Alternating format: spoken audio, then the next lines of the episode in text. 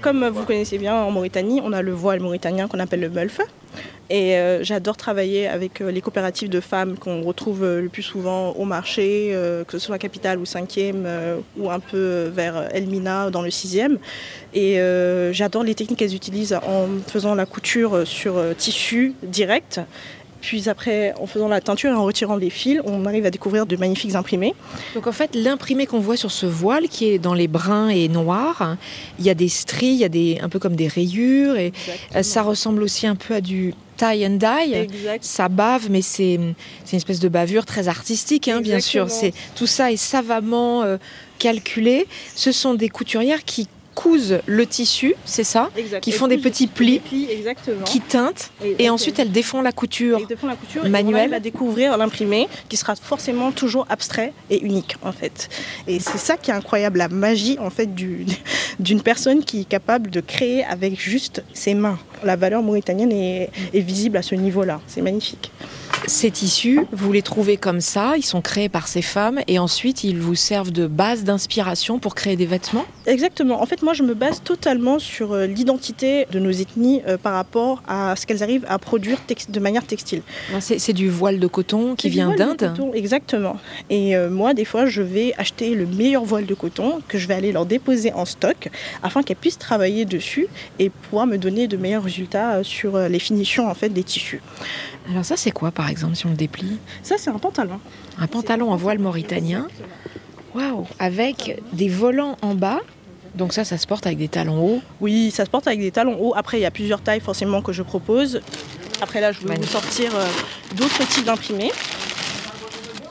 C'est une chemise en fait, sans manches une chemise totalement euh, type européenne, parce que c'est un peu le style de Nuku. J'aime bien travailler euh, le, style moderne européen. Alors assez, assez sport, hein, dans une toile un peu. Euh, c'est du jean. C'est du jean, c'est du jean. Je travaille beaucoup du jean avec des pressions pour fermer. Exactement.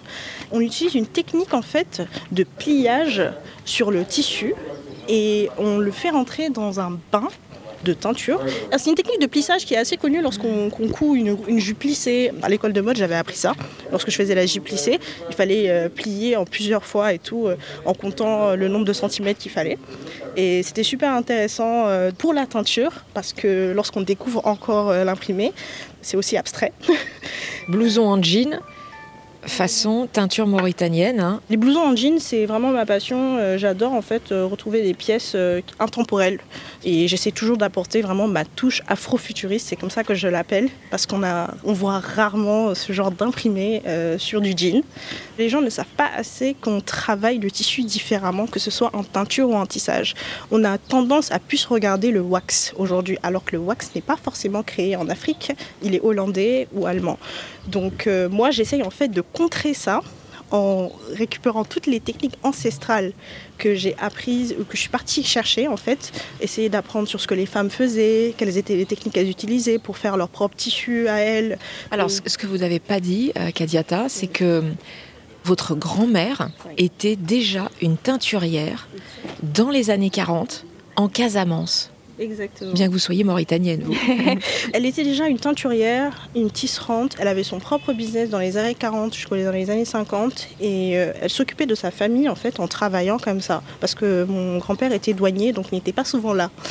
Elle aidait sur l'éducation des enfants, mais également à subvenir à la maison en vendant du coup des tissus imprimés au marché de Ziguinchor. Et je me retrouve totalement en fait euh, en connexion avec elle et euh, c'est vraiment la base de mon inspiration par rapport à tout le travail que je peux proposer euh, aujourd'hui.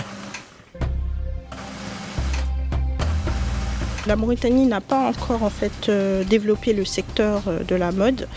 Euh, je sens que je vais devoir être une des précurseurs.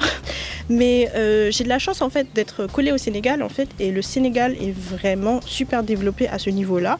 Donc euh, c'est pour ça que je vais souvent au Sénégal, que j'ai participé à la Dakar Fashion Week de Adam à Paris. Mais j'ai également été au Nigeria.